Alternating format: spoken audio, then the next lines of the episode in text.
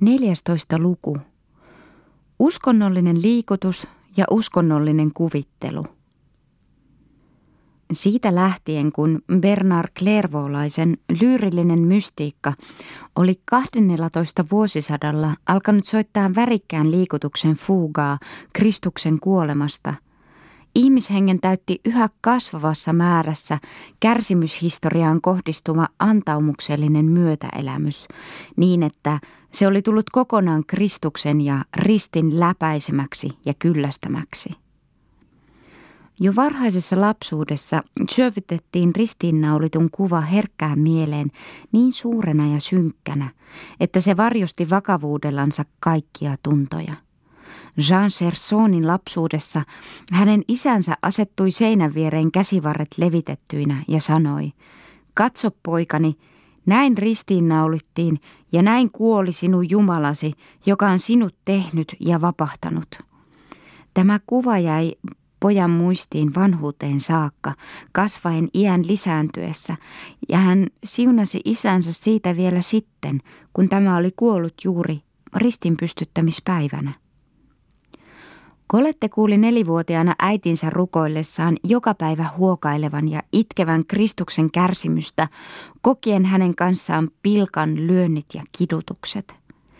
Tämän asian muisto juurtui hänen ylen herkkään mieleensä niin syvästi, että hän joka päivä ristiinnaulitsemisen hetkellä tunsi mitä ankarinta ahdistusta ja sydämen tuskaa ja kärsimyshistoriaa lukiessaan kärsi itse enemmän kuin kukaan vaimo synnytystuskissaan. Saarnaaja seisoi monesti kuulijainsa edessä neljännestunnin ajan mitään sanomatta ristiinnaulitun asennossa.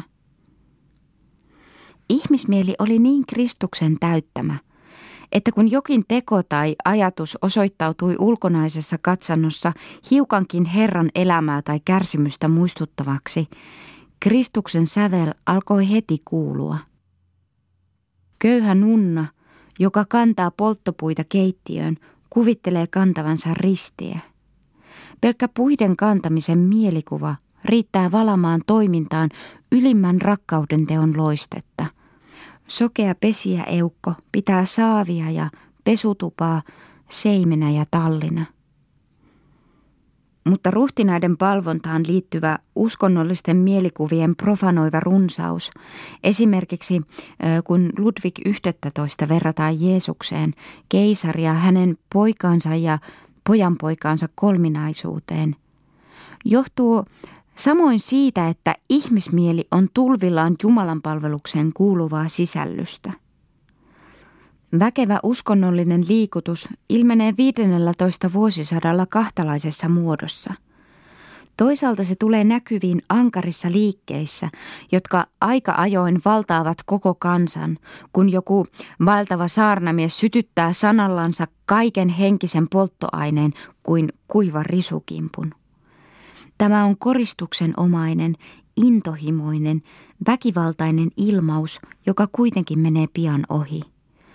Muutamissa taas on tunneherkkyys pysyvästi ohjautunut hiljaiselle uralle ja normalisoitunut uudeksi hartauden elämänmuodoksi. Nämä henkilöt muodostavat pietistisen piirin ja mainitsevat itsensä tietoisina siitä, että ovat uudistajia modernien devoottien, toisin sanoen uudenaikaisten hurskaiden nimellä.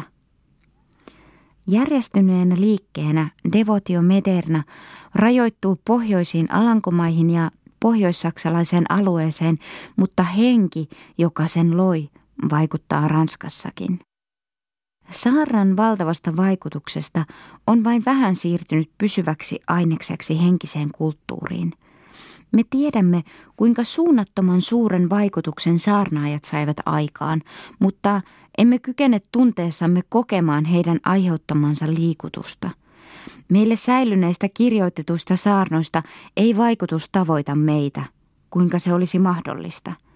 Kirjoitettu saarna ei vaikuttanut enää aikalaisiinkaan – Monet, jotka ovat kuulleet Vincentius Ferreen puhuvan ja nyt lukevat hänen saarnojansa, sanoi hänen elämänkertansa kirjoittaja, vakuuttavat saavansa tuskin varjoakaan siitä, mitä kaikui hänen omasta suustansa.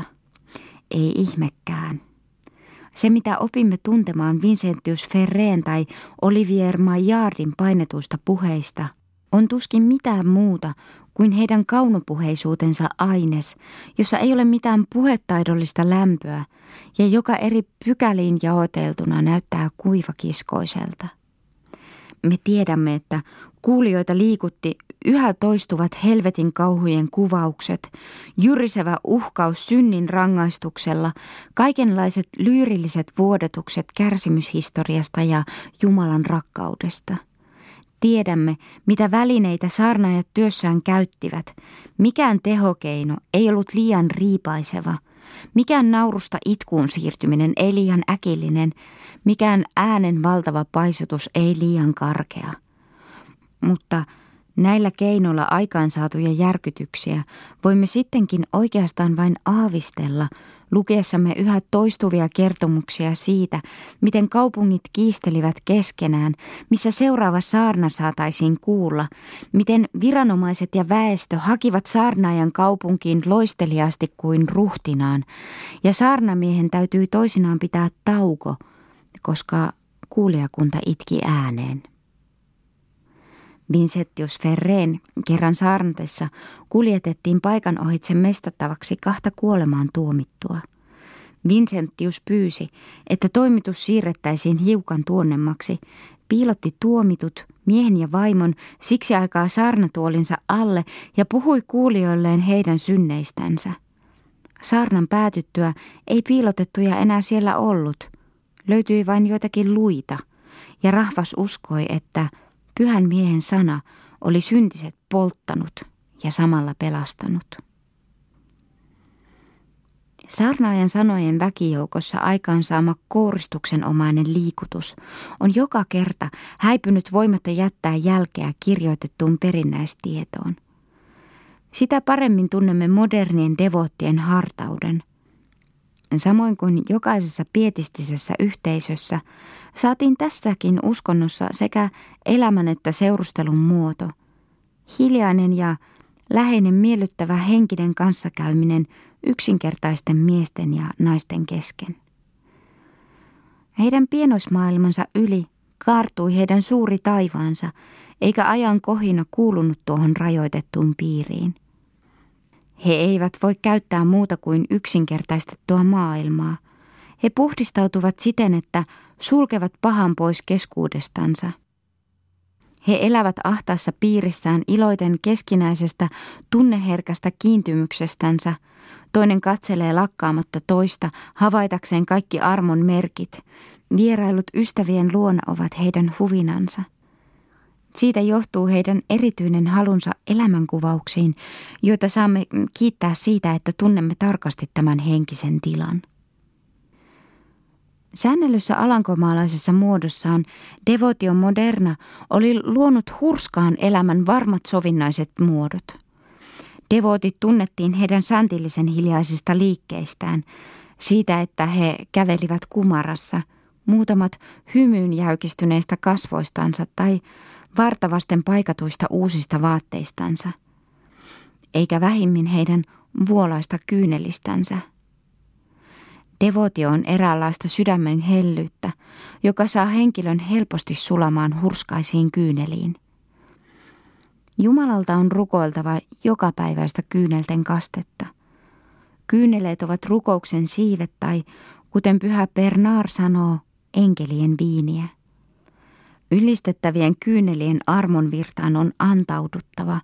Siihen on valmistauduttava ja itseään kehoitettava pitkin vuotta, mutta ennen kaikkea paaston aikana, jotta voidaan sanoa psalmistan tavalla, kyyneleet ovat olleet leipänäni päivällä ja yöllä.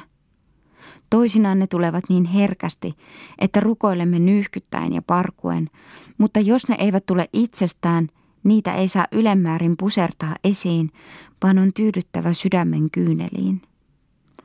Ja toisten läsnä ollessa on mahdollisuuden mukaan vältettävä ylenpalttisen henkisen devotion ilmauksia. Vincentius Ferrer vuodatti hostia siunatessaan aina niin paljon kyyneliä, että melkein kaikki yhtyivät hänen itkuunsa, ja toisinaan alkoi kuulua valitus kuin vainajaa itkettäessä – Itku tuotti hänelle niin suurta riemua, ettei hän mielellään estänyt kyyneliensä virtaamasta. Ranskassa ei uutta hurskautta säännelty varmaan uuteen muotoon yhtä merkittävällä tavalla kuin Alankomaiden veljestaloissa ja Windesheimin kongregaatiossa. Ranskan sukulaishenget jäävät kokonaan maailmaan tai liittyvät olemassa oleviin munkkikuntiin, joissa uusi hartaus siten johtaa ankarampaan luostarisäännön noudattamiseen. Laajojen porvarispiirien yleisenä käyttäytymistapana ei tämä ilmiö ole siellä tunnettu. Syynä saattoi olla osaksi se, että ranskalainen hurskaus oli luonteeltaan kiihkeämpää, värveisempää kuin alankomaalainen – omaksui helpommin liioittelevia muotoja sekä häipyi myös helpommin taas olemattomiin. Kun eteläisimpien seutujen asukkaat käyvät keskiajan lopulla pohjoisissa Alankomaissa, heidän huomiotansa herättää monesti vakava ja yleinen jumalisuus, jota he pitävät sikäläisen väestön erikoisominaisuutena. Alankomaalaiset devotit – eivät yleensä olleet enää kosketuksissa intensiiviseen mystiikkaan, jonka valmistelevista kehitysvaiheista heidän elämänmuotonsa oli puhjennut kukkaan. Siten he olivat myös suurimmalta osalta torjuneet fantastisen kerettiläisyyteen eksymisen vaaran. Alankomaalainen devotio moderna on kuuliaista ja oikeauskoista, käytännöllistä, siveellistä ja joskus kuivakiskoistakin. Ranskalaisella hurskaustyypillä taas näyttää olleen paljon suurempi heilahduslaajuus. Se koskettaa yhä uudestaan kaikkein äärimmäisiä uskonilmiöitä. Kun Kroningenin dominikaani Matteus Kraapov oli lähtenyt Konstanssiin esittämään kirkolliskokouksessa kaikkia kereläismunkistojen uusiin yhteisen elämän veljeksiin kohdistamia valituksia ja jos mahdollista saamaan heidät tuomituiksi, Hert Rootin uhatut opetuslapset saivat puolustajakseen yleisen kirkollispolitiikan suuren johtajan Jean Sersonin. Serson oli kaikin puolin pätevä armostelemaan Oliko tällöin puheenalaisena aito hurskauden ilmaus ja sen organisaation sallittu muoto? Aito hurskauden erottaminen liiallisista uskonilmauksista on yksi niistä seikoista, jotka jatkuvasti askarruttivat hänen henkeänsä. Hän oli varova, tunnollinen, akateeminen mies, rehellinen, vilpitön ja hyvän tahtoinen. Ja hänessä oli hiukan sitä arkaa huolenpitoa hyvästä muodosta, joka vaatimattomista olosuhteista todella aristokraattiseen arvoon kohonneessa henkilössä usein yhä ilmaisee hänen syntyperäänsä. Serson näkee kaikkialla kansanomaisen hurskauden vaarat. Hänen mielestään on nurinkurista, että mystiikka tuodaan Turulle. Maailma, sanoo hän, on tänä viimeisenä kautena vähän ennen loppuansa – kuin heikkomielinen vanhus, alttiina kaikenlaisille haaveille, uninäyille ja harhakuvitelmille, jotka eksyttävät monia totuudesta. Useat antautuvat ilman asianmukaista ohjausta liian ankaraan paastoamiseen, liian pitkälliseen yövalvontaan, ylenpalttiseen kyynelöintiin ja hämmentävät siten aivonsa. He eivät tottele, kun heitä kehoitetaan kohtuullisuuteen – heidän tulee varoa, sillä he voivat helposti joutua perkeleen silmänkääntötemppujen pettämiksi.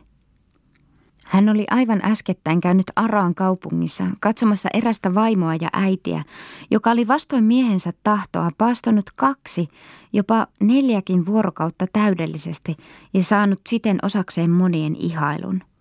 Serson oli puhutellut ja vakavasti koetellut häntä ja oli havainnut, että tuo pidättyväisyys oli pelkkää kopeata ja turhamaista itsepintaisuutta. Siten paastottuaan vaimo näet söi kyltymättömän ahnaasti. Itsensä kiduttamisen syyksi hän ei maininnut muuta kuin, että hän oli arvoton syömään leipää. Vaimon ulkonäkö osoitti hänen olevan mielenvikaisuuden rajoilla. Eräs toinen nainen, kaatumatautinen, jonka liikavarpaita nipisti aina kun joku sielu joutui helvettiin, joka luki synnit toisen ihmisen otsasta ja väitti päivittäin pelastavansa kolme sielua, tunnusti kidutuksella uhattaessa tekevänsä niin vain siksi, että sai siitä elatuksensa. Cherson ei antanut kovin suurta arvoa viimeisten aikojen näylle ja ilmestyksille, joista voitiin lukea kaikkialla.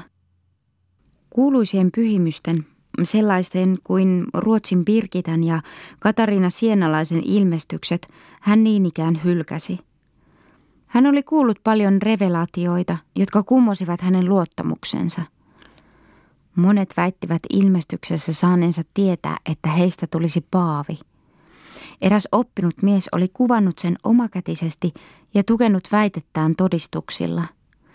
Eräs toinen oli ensin ollut vakuuttunut siitä, että hänestä tulisi paavi, mutta myöhemmin hänelle oli selvinnyt, että hän olisi antikristus tai ainakin tämän edeltäjä, ja siitä syystä hän oli suunnitellut itsemurhaa, jottei tuottaisi kristikunnalle semmoista onnettomuutta. Serson sanoo, ettei mikään ole niin vaarallista kuin tietämätön devotio.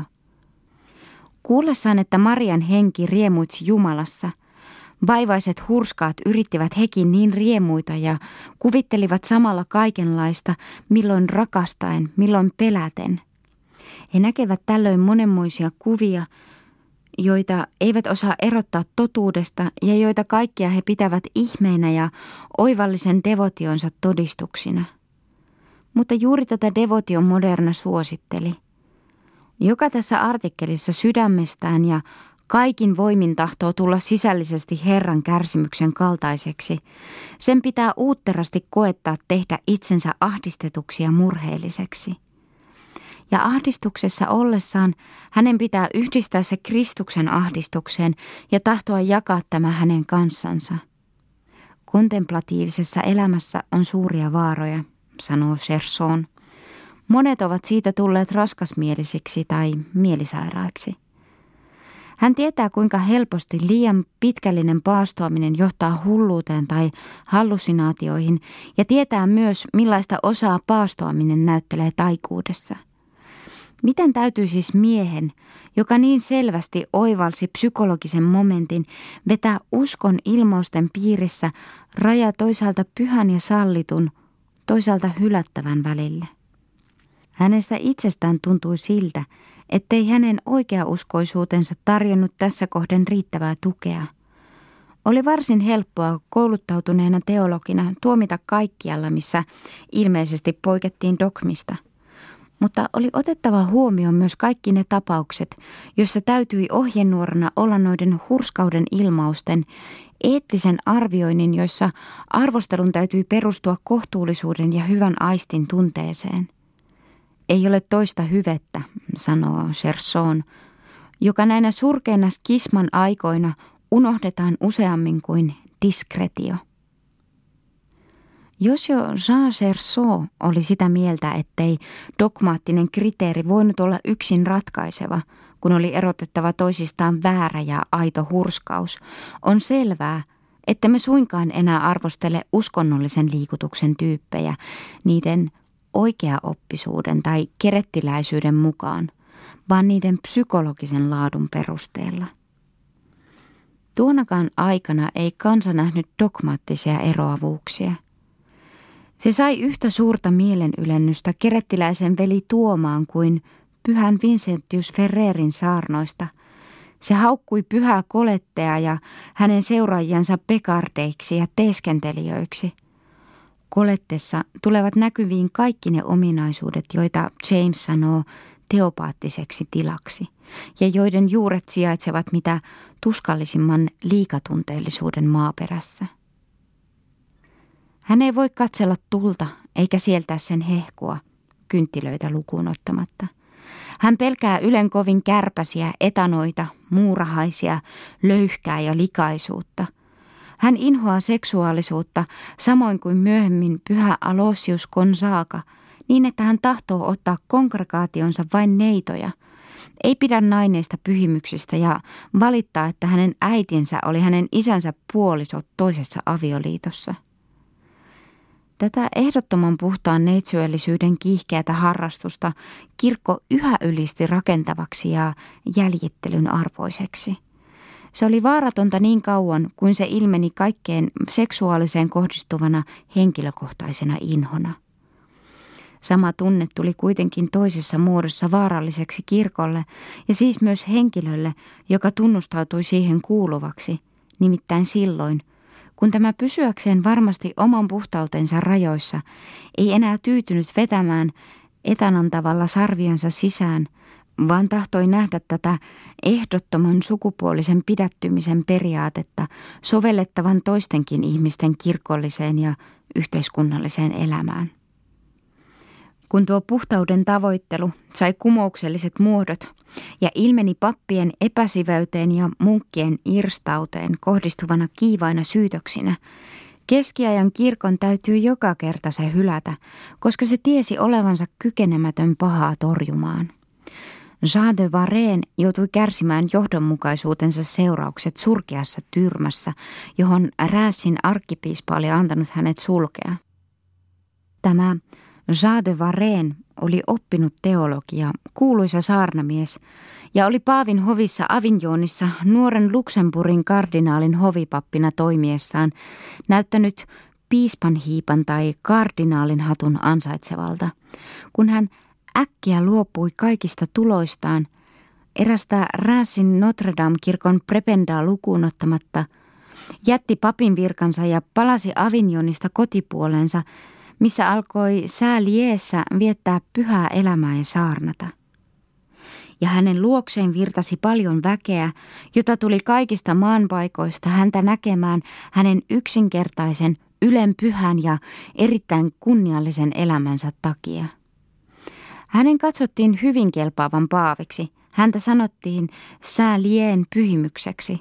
Monet yrittivät koskettaa hänen kättänsä tai pukuansa, koska hänen uskottiin kykenevän tekemään ihmeitä, ja muutamat pitivät häntä Jumalan lähettämänä tai suorastaan jumalallisena olentona. Tässä Jean de Varenin tapauksessa näemme, samoin kuin useissa aikaisemmissa, miten sukupuolisen puhtauden kiihkeä harrastus muuttuu kumoukselliseksi ajattelutavaksi. Kaikki eivät kuitenkaan luottaneet hänen tarkoitustensa vilpittömyyteen.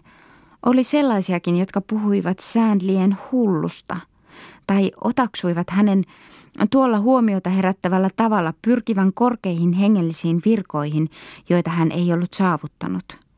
Hän katsoo tavallaan kaikkien kirkon rappeutumiseen kohdistuvien valitusten johtuvan yhdestä ainoasta viasta, nimittäin epäsiveydestä. Ja saarnaa kiivaan närkästyksen vallassa protestia ja kapinaa kirkon viranomaisia ennen kaikkea Räässin arkkipiispaa vastaan. Suden kimppuun, suden kimppuun, huusi hän kuulijajoukolleen, ja tämä ymmärsi liiankin hyvin, ketä sanottiin sudeksi, ja huusi puolestaan halukkaasti, hus hus susien kimppuun, hyvät ihmiset susien kimppuun. Täyttä rohkeutta puolustaa vakaumustansa ei Jean de Varenilla näytä olleen. Vankilasta lähettämässään puolustuskirjoituksessa hän väittää, ettei ollut koskaan tarkoittanut arkkipiispaa. Olihan vain usein käyttänyt sananlaskua – jolla on syyhyinen pää, sen ei pidä sitä paljastaa.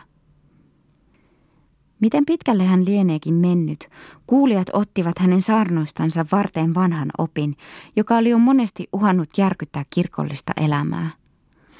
Epäsiveydessä elävän papin sakramentit ovat pätemättömiä, hostia, jonka hän siunaa, on vain leipää. Hänen toimittamansa kaste ja synninpäästö ovat arvottomia. Tämä oli Jean de Varenille vain osa hänen yleistä äärimmäisyyksiin menevää puhtausohjelmaansa. Papit eivät saa asua yhdessä sisarensakkaan eikä vanhan vaimoihmisen kanssa. Avioliitto tuo mukanaan 22 tai kolme syntiä. Avionrikkoja on rangaistava vanhan testamentin opin mukaisesti. Kristuskin oli käskenyt kivittää kuoliaaksi avionrikkoja naisen, jos olisi varmasti tiennyt hänet syylliseksi. Ranskassa ei ollut ainoatakaan siveätä naista. Yksikään äpärä lapsi ei voinut tehdä mitään hyvää eikä tulla autuaaksi.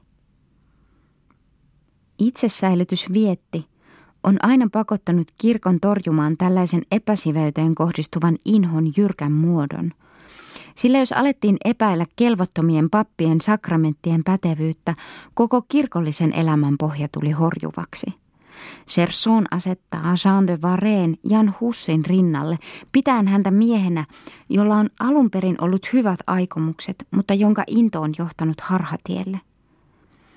Kirkko oli toisaalta yleensä erittäin lempeä erässä samanluontoisessa asiassa, nimittäin siinä, että se sieti Jumalan rakkauden mitä aistillisempia kuvauksia – Pariisin yliopiston tunnontarkka kansleri näki kuitenkin myös siinä vaaran ja varoitti siitä.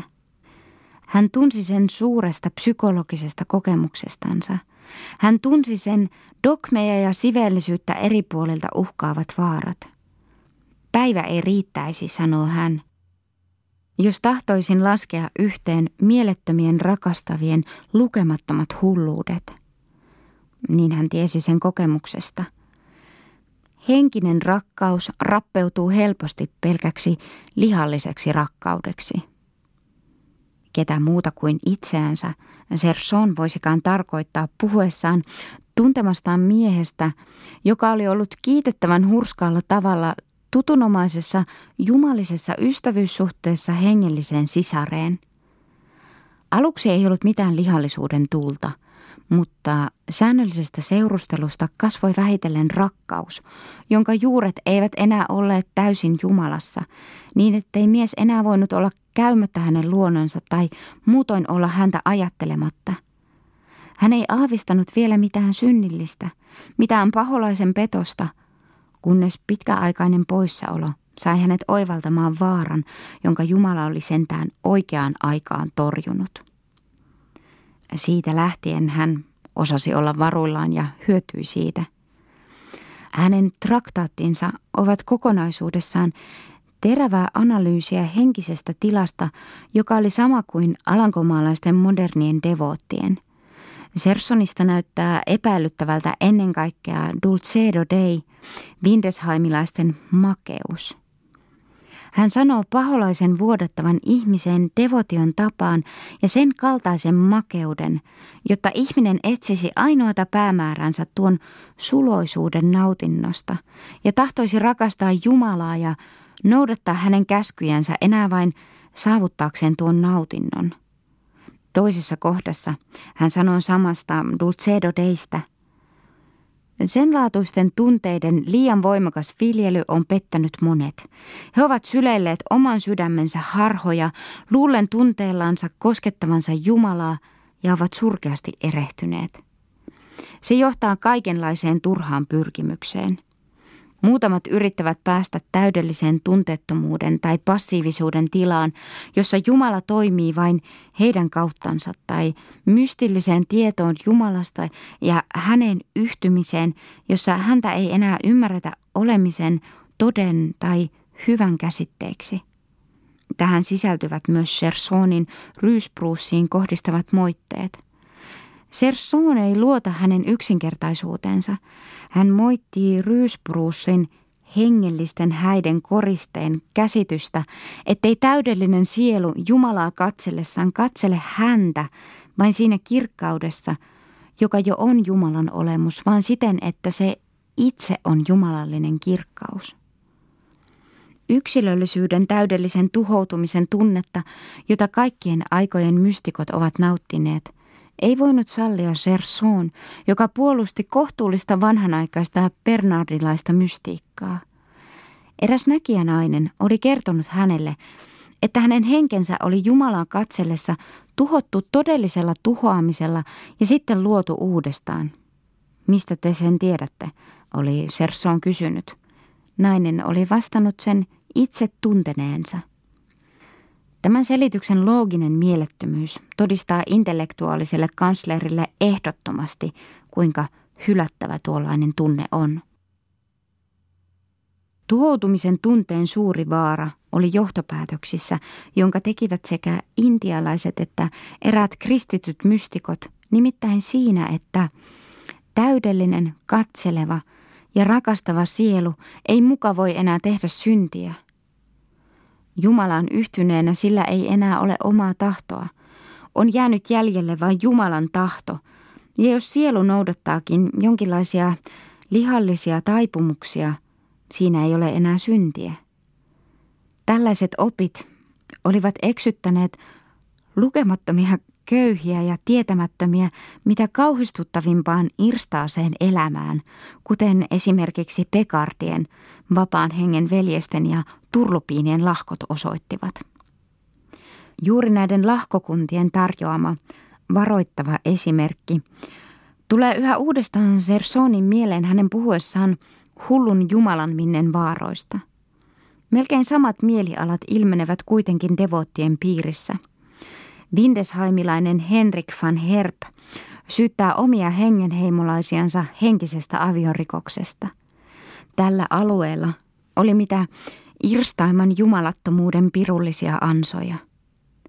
Serson kertoo erään arvossa pidetyn miehen ripittäytyessään sanoneen kartusiaani munkille, ettei kuoleman synti, mies mainitsi nimenomaan epäsiveyden, estänyt häntä rakastamasta Jumalaa, vaan päinvastoin kiihotti häntä vielä hartaammin ylistämään ja himoitsemaan Jumalan makeutta. Kirkko oli varuillaan, kun mystiikan tunnekylläiset mielenliikkeet muuttuivat formuloiduksi vakaumuksiksi tai tulivat käytäntöön yhteisöllisessä elämässä. Niin kauan kuin rajoituttiin symbolisluonteisiin kiihkeisiin kuvitelmiin, se salli kaikista ylenpalttisimmatkin – Johannes Bryhman sai rangaistuksen joutumatta sovittaa Jeesuksen ihmiseksi tulemiseen kaikki itsensä unohtavan, mitään vaaraa huomaamattoman, pilkasta piittaamattoman, kaikesta luopuvan juopporatin ominaisuudet. Oi, ja eikö hän ollut päihtynyt, kun Minne pakotti hänet tulemaan korkeimmasta taivaasta tähän maan syvimpään alhoon – Taivaassa hän käy kaatamassa profeetoille viiniä täysistä ruukuista. Ja he joivat haljatakseen, ja sitten David riensi harppuineen pöydän ääreen, aivan kuin hän olisi herrani narri. Ei vain irvokas Pryman, vaan myös puhdas Rysbrook nauttii Jumalan minneä päihtymyksen kuvassa. Tämän rinnalla on nälän mielikuva. Molempien vertauskuvien pohjana saattoi olla raamatun lause, jotka syövät minut – ne tähän asti isoavat, ja jotka juovat minut, ne tähän asti janoavat. Tämä viisauden lausuma sana tulkittiin Herran sanaksi. Sitten saatiin iäti Jumalaa isoavan ihmishengen mielikuva. Tästä alkaa ikuinen nälkä, joka ei tule koskaan tyydytetyksi.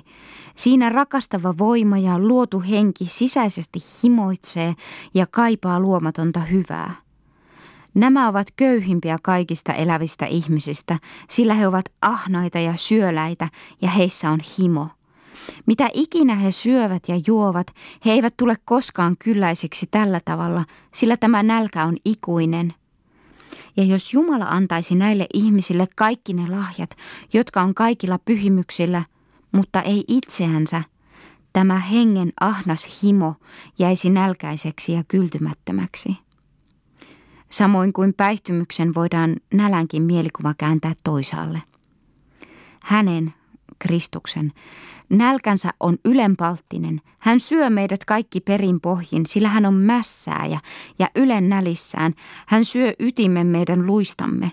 Me suomme sen hänelle kuitenkin mielellämme ja suomme sen hänelle sitä enemmän, mitä paremmalta hänestä maistumme.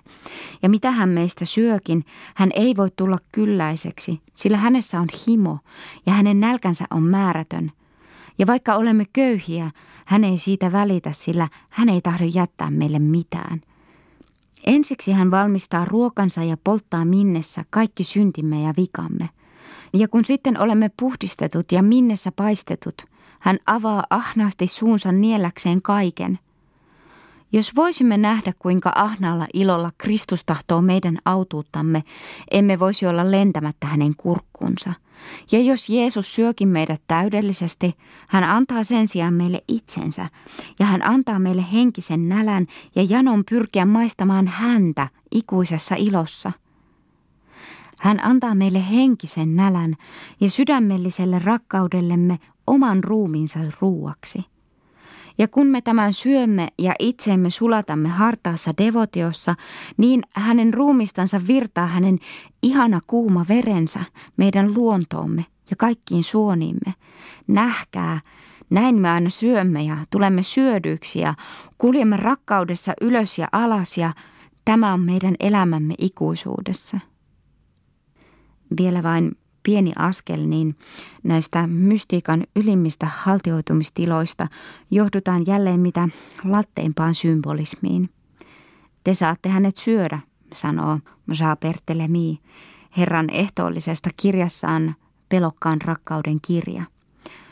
Te saatte hänet syödä tulella paistettuna, hyvin keitettynä, ei pohjaan palaneena. Sillä niin kuin pääsiäislammas hyvin keitettiin ja paistettiin kahden halko- tai hiilitulen välissä, niin suloinen Jeesus sidottiin pitkänä perjantaina arvoisan ristin vartaaseen Ylen tuskallisen kuoleman ja kärsimyksen kahden tulen väliin. Ja se ylenpalava rakkaus ja minne, joka hänessä oli meidän sielujamme ja pelastustamme varten, paistoi ja hitaasti keitti hänet, jotta me pelastuisimme. Päihtymyksen ja nälän kuvat kumoavat jo sinänsä käsityksen, että tuo uskonnollinen autuuden tunne olisi tulkittava erottiseksi. Jumalallisen vaikutuksen sisään virtaaminen tunnetaan yhtä hyvin juomisena tai kylläiseksi tulemisena. Joku devotti tuntee Kristuksen veren tulvan ja pyörtyy. Verifantasia, jota pitää jatkuvasti elävänä ja kiihottaa usko transsubstantioon, saa ilmaukseen punaisen hehkun kaikkein huumaavimpia äärimmäisiä mielikuvia.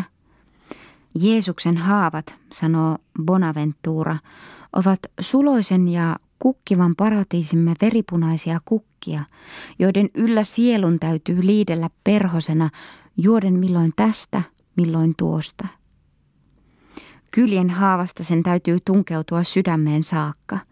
Samalla veri virtaa paratiisin puroissa. Kaikkien haavojen punainen ja lämmin veri on kokonaisuudessaan virrannut Söössen suun kautta hänen sydämeensä ja sieluunsa. Katariina Sienalainen on yksi niistä pyhimyksistä, jotka ovat juoneet Kristuksen kyljen haavasta, niin kuin toisten oli suotu maistaa Marian rintojen maitoa – esimerkiksi Pyhän Perharnin, Heinrich Sösen, Alain de la Roseen. Alain de la Rosé, alankomaalaisten ystäviensä Van der Kliipiksi sanoma, voidaan katsoa myöhäisen keskiajan ranskalaisen haaveellisemman devotion ja ultrakonkreettisen uskonkuvittelun selväpiirteisimpiin edustajiin kuuluvaksi. Tämän visionäärin teoksissa, jotka ovat parhaassa päästä saarnoja ja hänen näkyjensä kuvauksia, herättää huomiota hänen kuvitelmiensa voimakas seksuaalisuus, mutta samalla se, että niistä puuttuu tuo hehkuvan kärsimyksen kuva, joka voisi oikeuttaa pyhän miehen seksuaaliset mielikuvat. Kaikkiin Marian ruumiin osiin kohdistuvista meditaatioista, joita hän suosittelee, tarkoin kuvaillen, miten hän Kerran toisensa jälkeen sai virvoitusta Marian maidosta, symbolisesta systemaatiikasta, jossa hän nimittää jokaista isän meidän rukouksen sanaa jonkin hyveen morsiusvuoteeksi. Puhuu lakastuva henki, myöhemmän keskiajan värikkään hurskauden kuihtuminen kukintansa lopettaneeseen muotoon. Alan de la Rocheen kuvaamilla synnin hirviöillä on inhottavat sukupuolielimet, ja niistä purkautuva tulen ja rikin sekainen virta pimentää maan savullansa.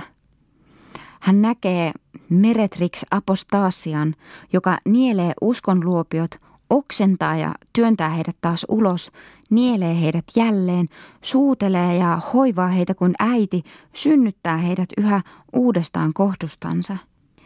Suloisen taivaallisen kuvittelun välttämättömänä täydennyksenä piili ihmismielessä musta lätäkkö hornan mielikuvia, jotka tulivat yhtä hyvin ilmaistuksi maallisen aistillisuuden hehkuvalla kielellä. Ei ole kovin kummallista, että on sellaista, mikä yhdistää Windesheimilaisten hiljaiset piirit kaikkein synkimpään, nimittäin noituushoureisiin – jotka olivat silloin kasvaneet teologisen innon ja tuomiovallan ankaruuden kohtalokkaaksi lopulliseksi järjestelmäksi. Alanus de Rupe on sellaisen välijäsen. Hän, Zvollen veljesten tervetullut vieras opetti myös oman munkkikuntansa kuuluvaa Jakob Sprengeriä, joka Heinrich Institutoriksen kanssa kirjoitti Noitien Vasaran ja sitä paitsi toimi innokkaasti Alanuksen rukousnauhaveljeskunnan hyväksi Saksassa.